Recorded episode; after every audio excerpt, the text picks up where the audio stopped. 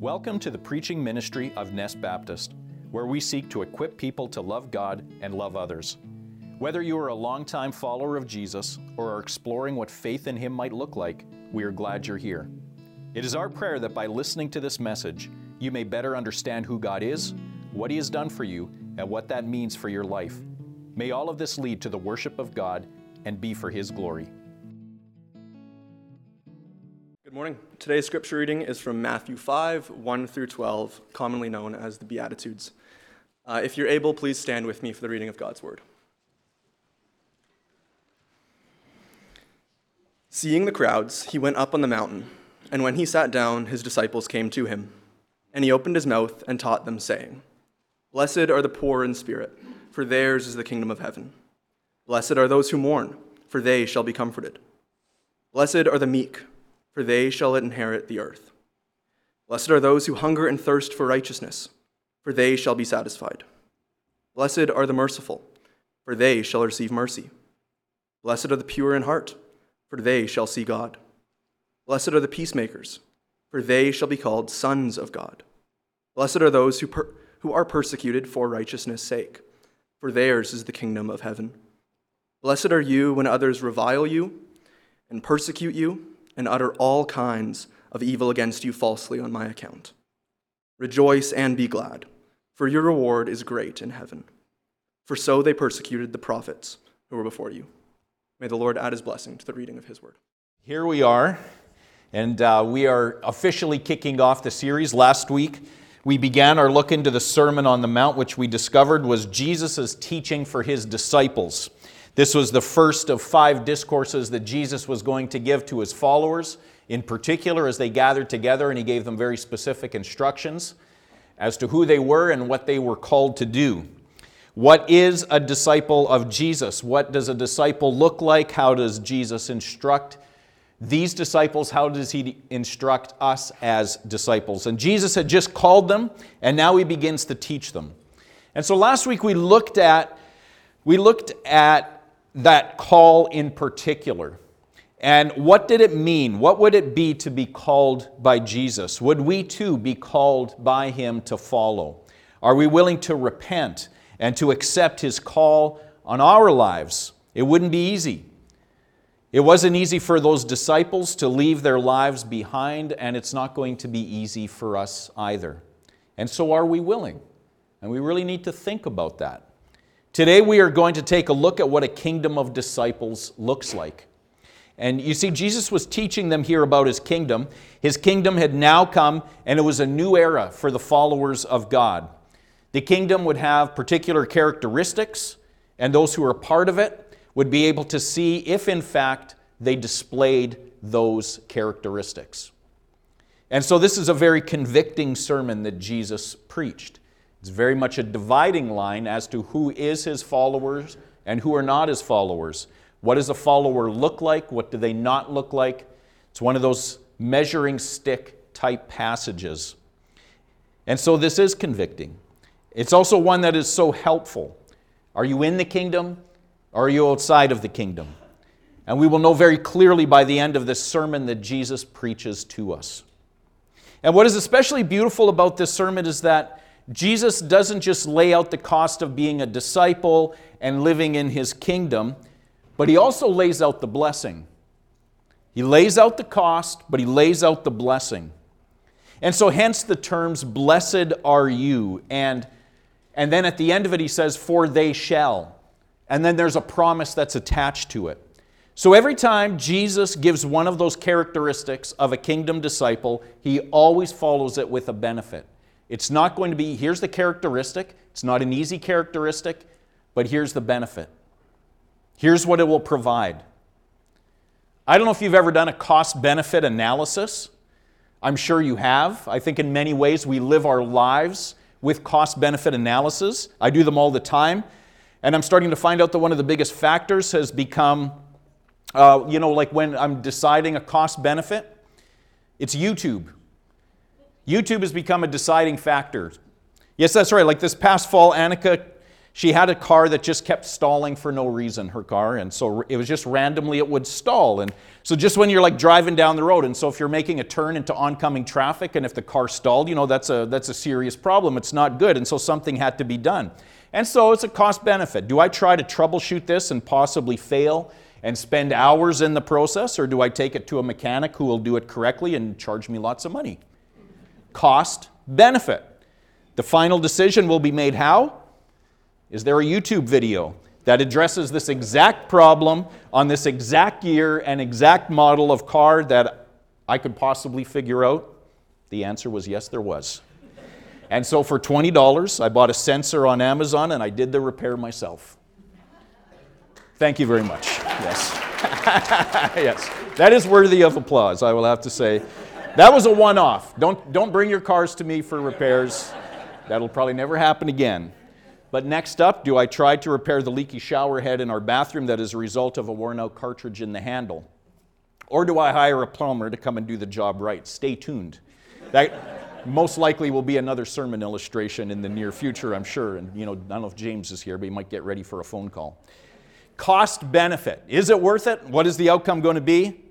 You do it with almost every decision that you make. But how about when it comes to being a follower, a disciple of Jesus? This happened all through the New Testament. We see a cost benefit analysis by every disciple that followed Jesus. The 12 did.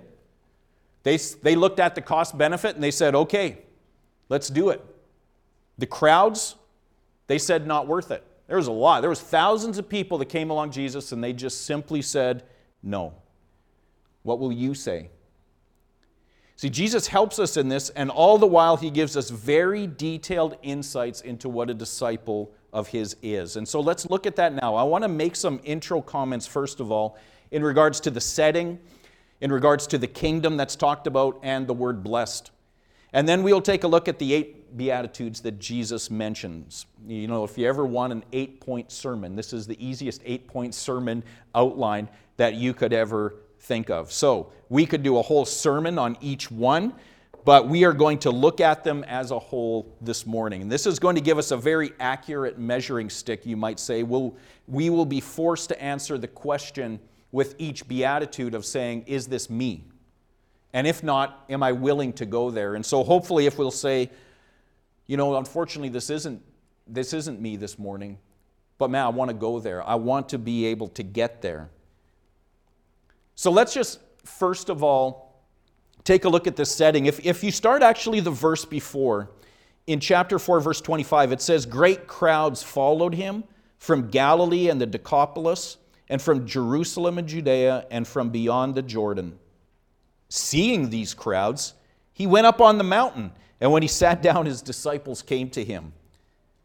That's not really expected. I mean, if you look at what Jesus is doing here, he just started to teach and to heal and to perform miracles.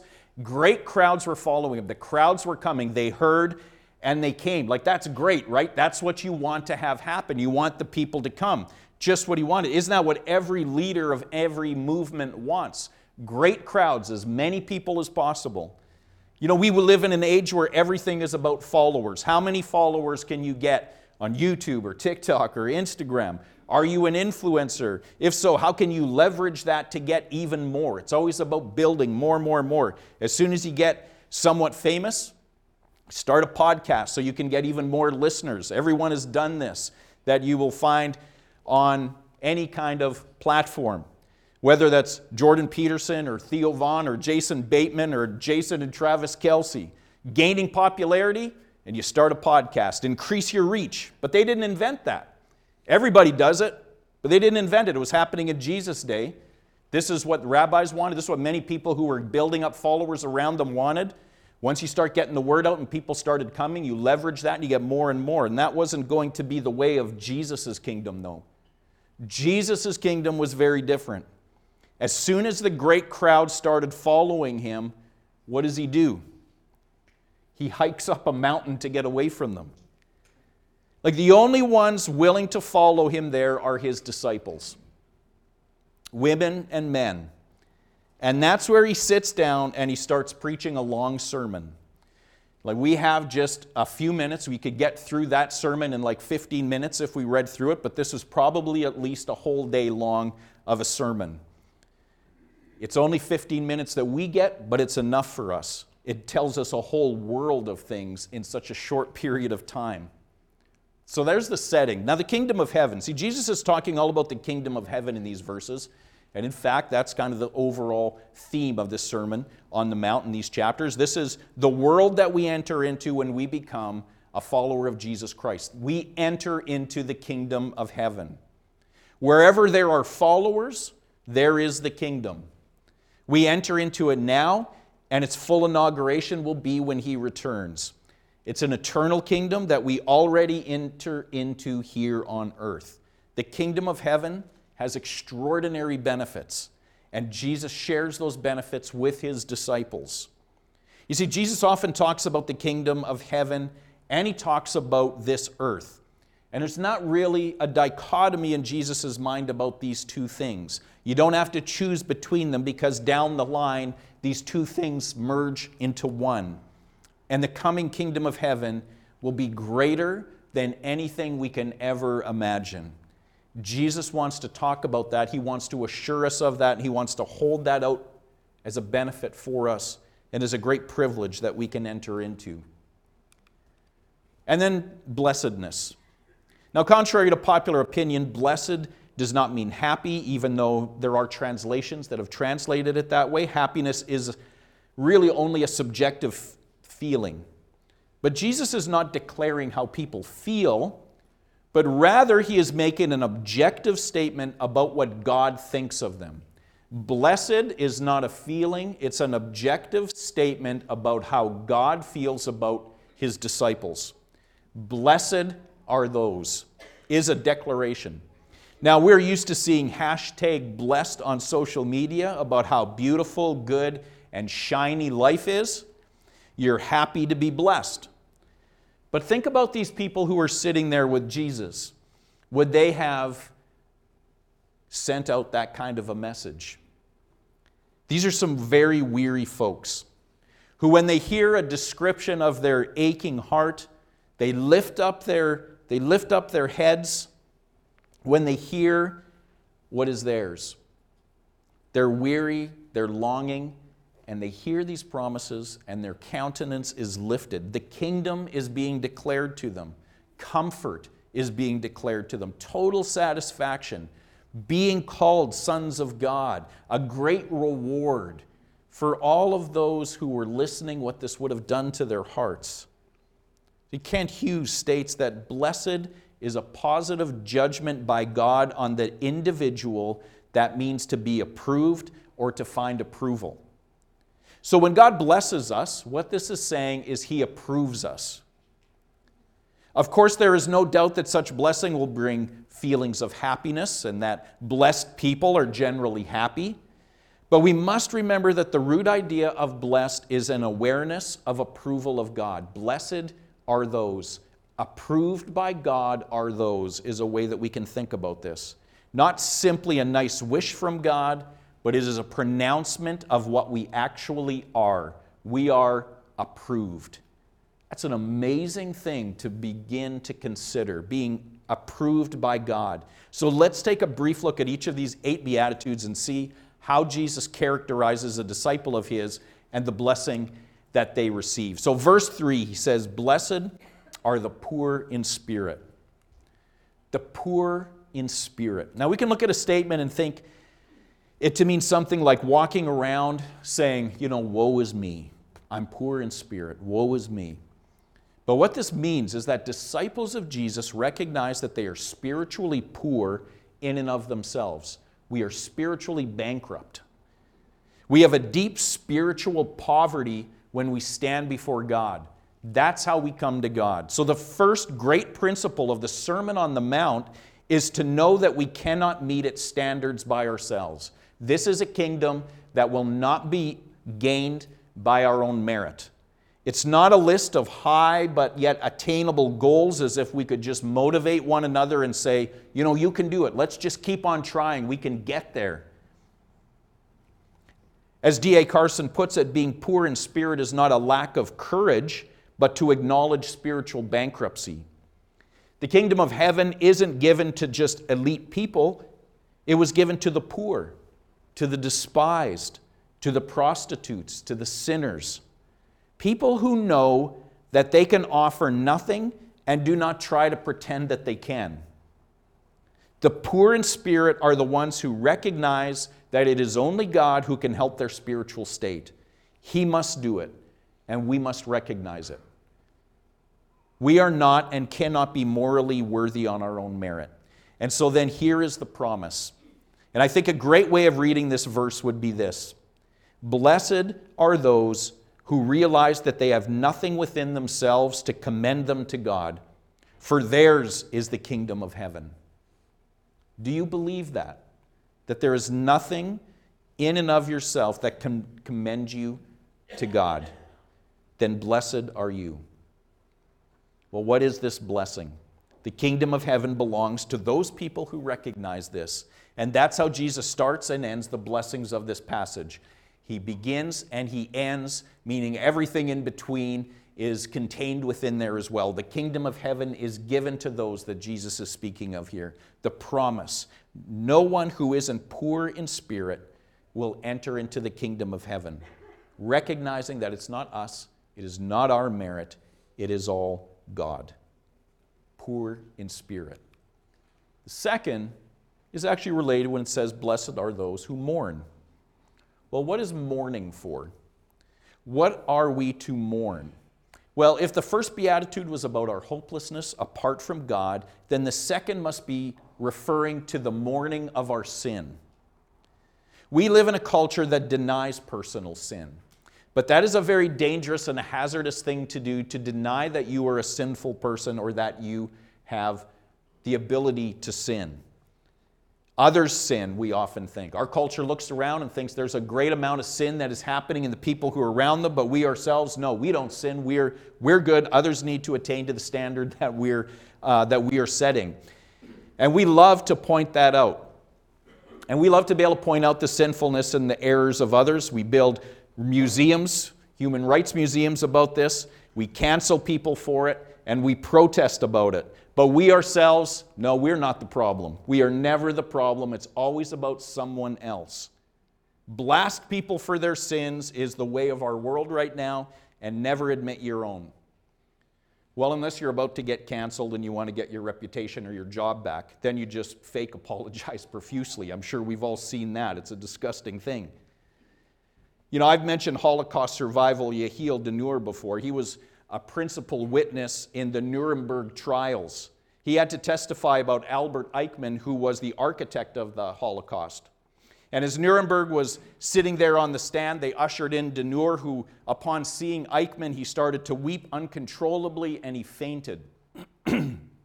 when interviewed by Mike Wallace as to why he reacted like that, he said, Was it fear? Was it hatred when you saw this man? He said, No. Rather, as Denur explained to Wallace, all at once he realized Eichmann was not the godlike army officer who had sent so many to their deaths. This Eichmann was just an ordinary man.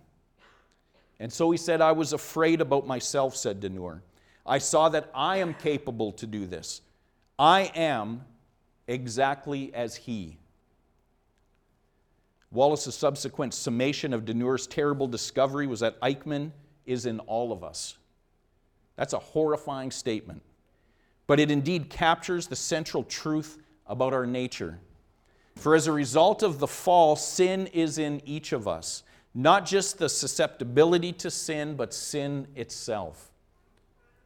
Blessed are those who mourn. That is a correct posture, says Jesus, to be mournful about the sinfulness that is in each of our lives, the, the detestable state what is the promise that is given for a heart that has that posture, that recognizes that, yes, it exists within me and something needs to be done about it? The promise that is given for that heart posture, the gospel. So Jesus says, when that is the attitude of your heart, he says, you will be comforted. When you come to this realization, there is comfort. See, Isaiah chapter 40, God says, Comfort, comfort my people. He says, Your sin has been paid for. They were mourning for their sin. God says, Comfort for you who mourn. He says, Your sin has been paid for. Well, now comfort can just take over and it can give us what we've been longing for the rest that we need. We look forward to that day when sin will be removed forever and God will wipe away every tear from our eyes, it says in Revelation 21. Do we have a mourning over that, an anticipation of what it will mean when it is eradicated forever? That God has already done it, in fact, in our lives. Blessed are those who mourn. The third is meekness. Blessed are the meek in verse 5. we often think of meek as being timid or even cowardly. But you know, in Numbers chapter 12, verse 3, it says that Moses was very meek. In fact, he was more meek than any other person on earth. So then, what does that mean about meekness? Because I would say that he was anything but cowardly, Moses. You know, a better word for this might be gentle. It's a gentleness of love, of good manners, of self discipline, and quietly trusting and submitting yourself to God. Gentleness. You know, many of these Beatitudes, they're taken right from the Old Testament. Jesus leaned so heavily. The Psalms were his prayer book. And the one we find in Psalm 37 11 that says, The meek will inherit the land and enjoy great peace. This is a promise that the people have known for many hundreds of years. The meek will inherit the land, and they will enjoy great peace.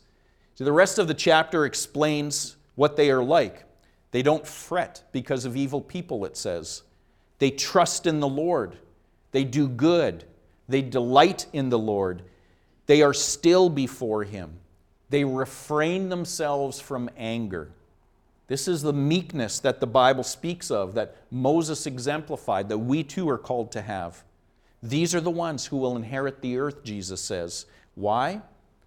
Because they take what God provides for them and they enjoy it, in contrast to others who just fight for more and fail to enjoy even what they do have. We're grateful for what we have been given, for what God has given us, and we respond with a gentleness of attitude towards others and ourselves, not fighting for more and failing to enjoy the benefits of what we already have. Blessed are those who are meek. And then in verse 6 is blessed are those who hunger and who thirst for righteousness. This is an incredible, incredible statement when we really get a sense of what's being talked about here to hunger and to thirst for righteousness. Now, coming out of the Christmas season, it's almost hard to remember what it was like to be hungry. We went to so many family gatherings and meals that I was like stuffed for a week. Each gathering we went to, there was a common refrain that happened amongst us Let this be a lesson not to make so many snacks next year.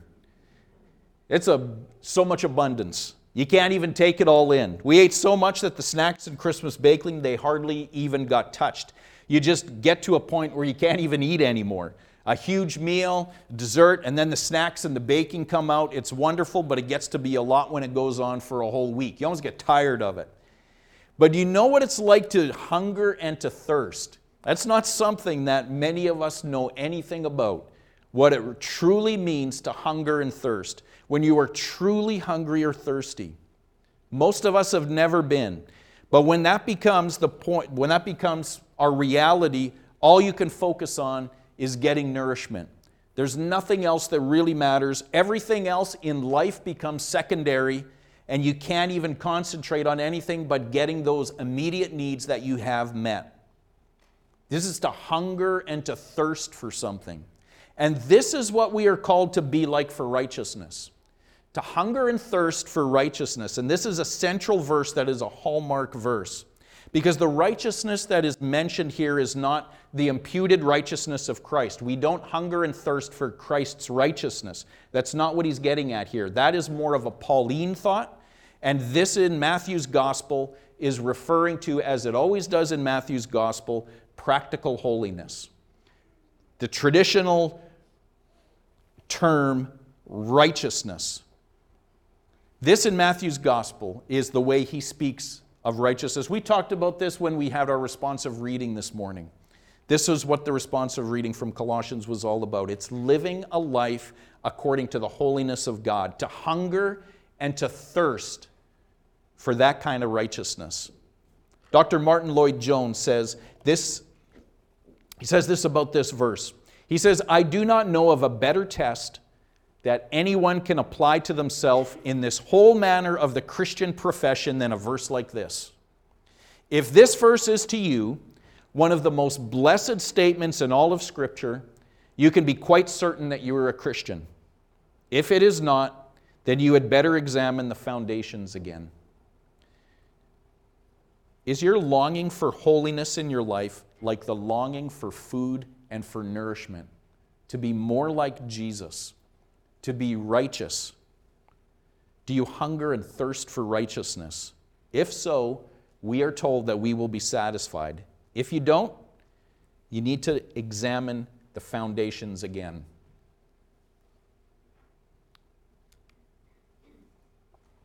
Verse 7 is Blessed are the merciful. We sometimes use the words grace and mercy together, but is there a difference? Grace and mercy. Uh, Carson suggests that grace answers to the undeserving, while mercy answers to the miserable. This means that we are to be compassionate and gentle, especially towards those who are miserable and helpless.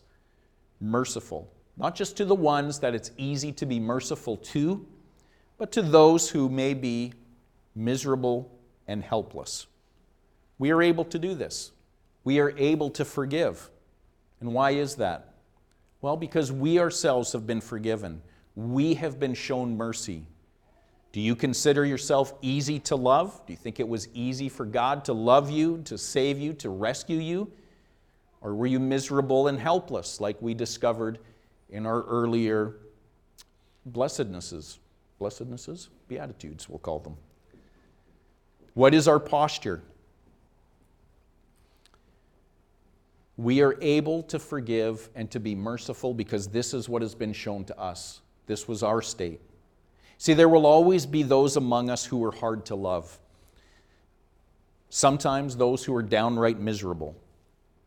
I'm not going to make eye contact with anyone while I say that, so you don't think I'm talking about you. But we must act mercifully to others.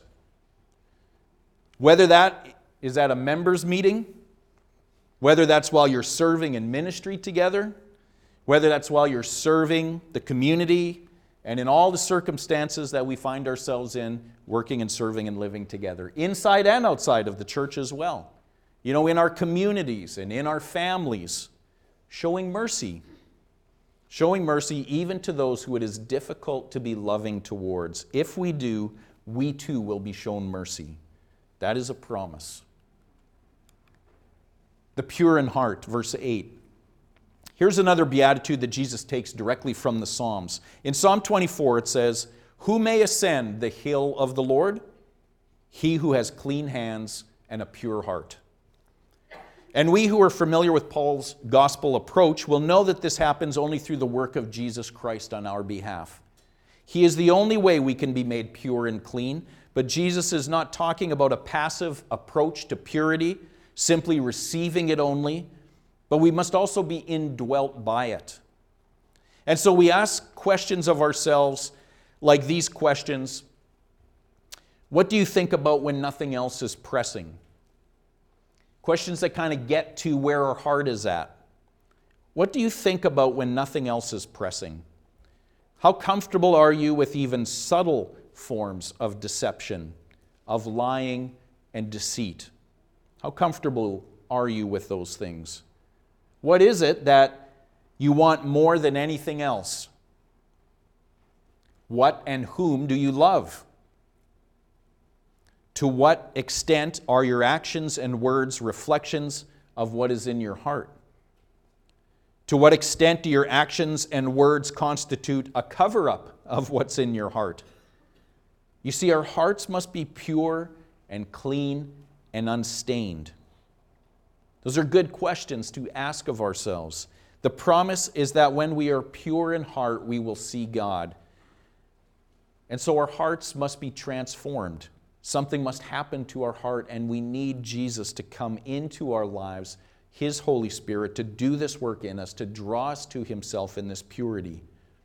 It will fully one day happen, but even now, more accurately than before, we were pure. Blessed are the pure in heart. Verse 9 Blessed are the peacemakers, not just a peaceful person, but a peacemaker. And this goes beyond gospel peacekeeping, it has a wider reach than that. It also seeks to lessen tensions between people, to seek solutions, to ensure the communication is understood, even when, and maybe especially when, you are personally involved. Remember when Proverbs 15, verse 1 says, A soft answer will turn away wrath. The reward is that you will be called the sons of God. And that is specific. It's not just children, but it's sons. Men and women will be called this as the term of significance. It has deep significance. In Jewish thought, a son was one who bared the character of the father. So if someone calls you a son of a gun, or you can think of other son of words that are out there, it means that you bear the characteristics of that thing. If you're the son of a gun, then I guess you'd bear the characteristics of a gun. You're cold, you're hard, and you can cause damage. So a son of a gun is, sorry, a son of a gun, a son of God. We're done with that now. Won't talk about that anymore.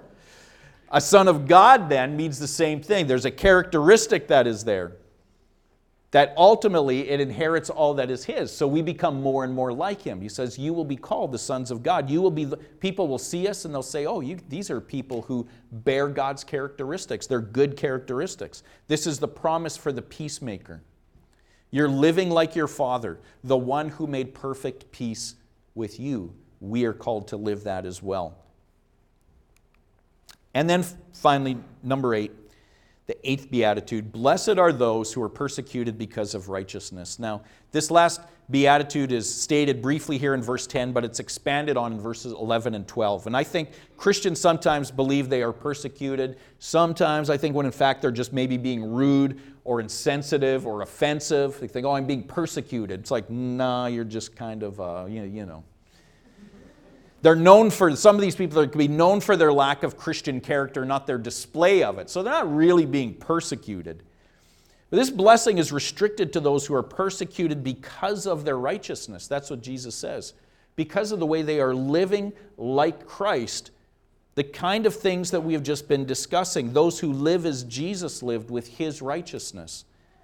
The reward for this, once again, is the kingdom of heaven. And so this beatitude serves as a test for all of the beatitudes. And Carson states that this beatitude may be the most searching of them all. If the disciple of Jesus never experiences any persecution at all, it may fairly be asked where righteousness is being displayed in their life. And if there is no righteousness, no conformity to God's will, how shall that person enter the kingdom? Well, what is the reward? The reward that is promised for those who are persecuted is one thing. Verse 12 says that their reward will be great in heaven. This means that Jesus' disciples must determine how they live and what their values will be and how they endure suffering through the perspective of eternity. This perspective of eternity is what Paul picks on he picks this up in 2 Corinthians 4:17 when he says these light and momentary struggles are achieving for them an eternal glory that far outweighs them all.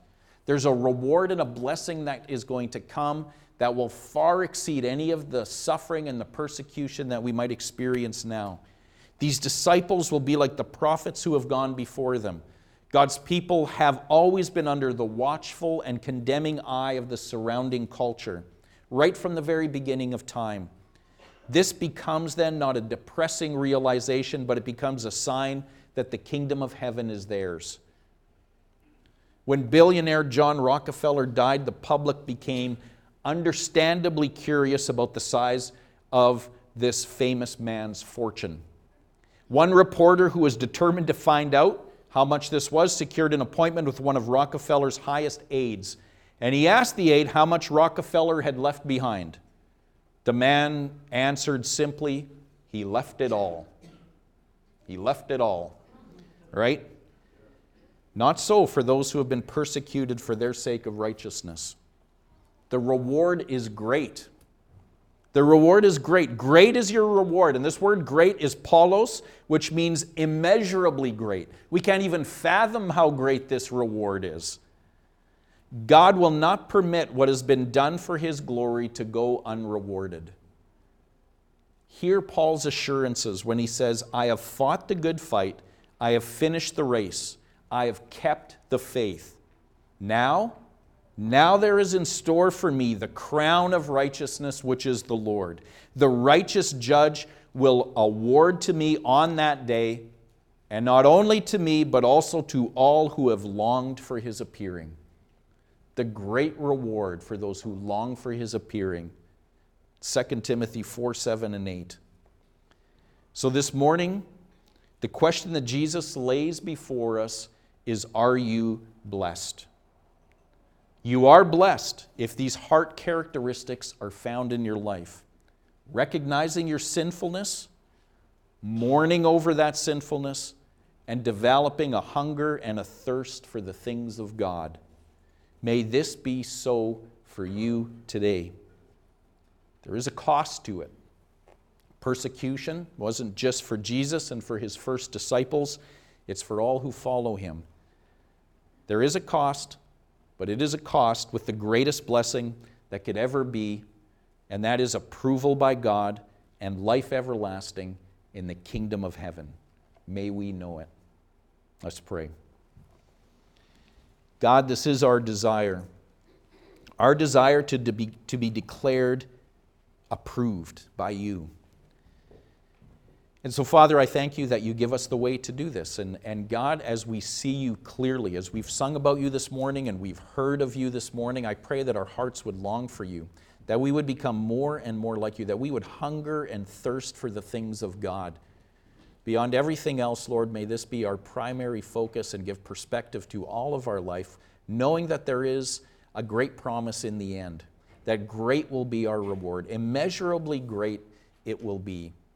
And that is a reward that is not just for the future, but we enter into it now. And so we thank you for your kingdom of heaven that we can be excited about, that we can rejoice in, that we can be a part of.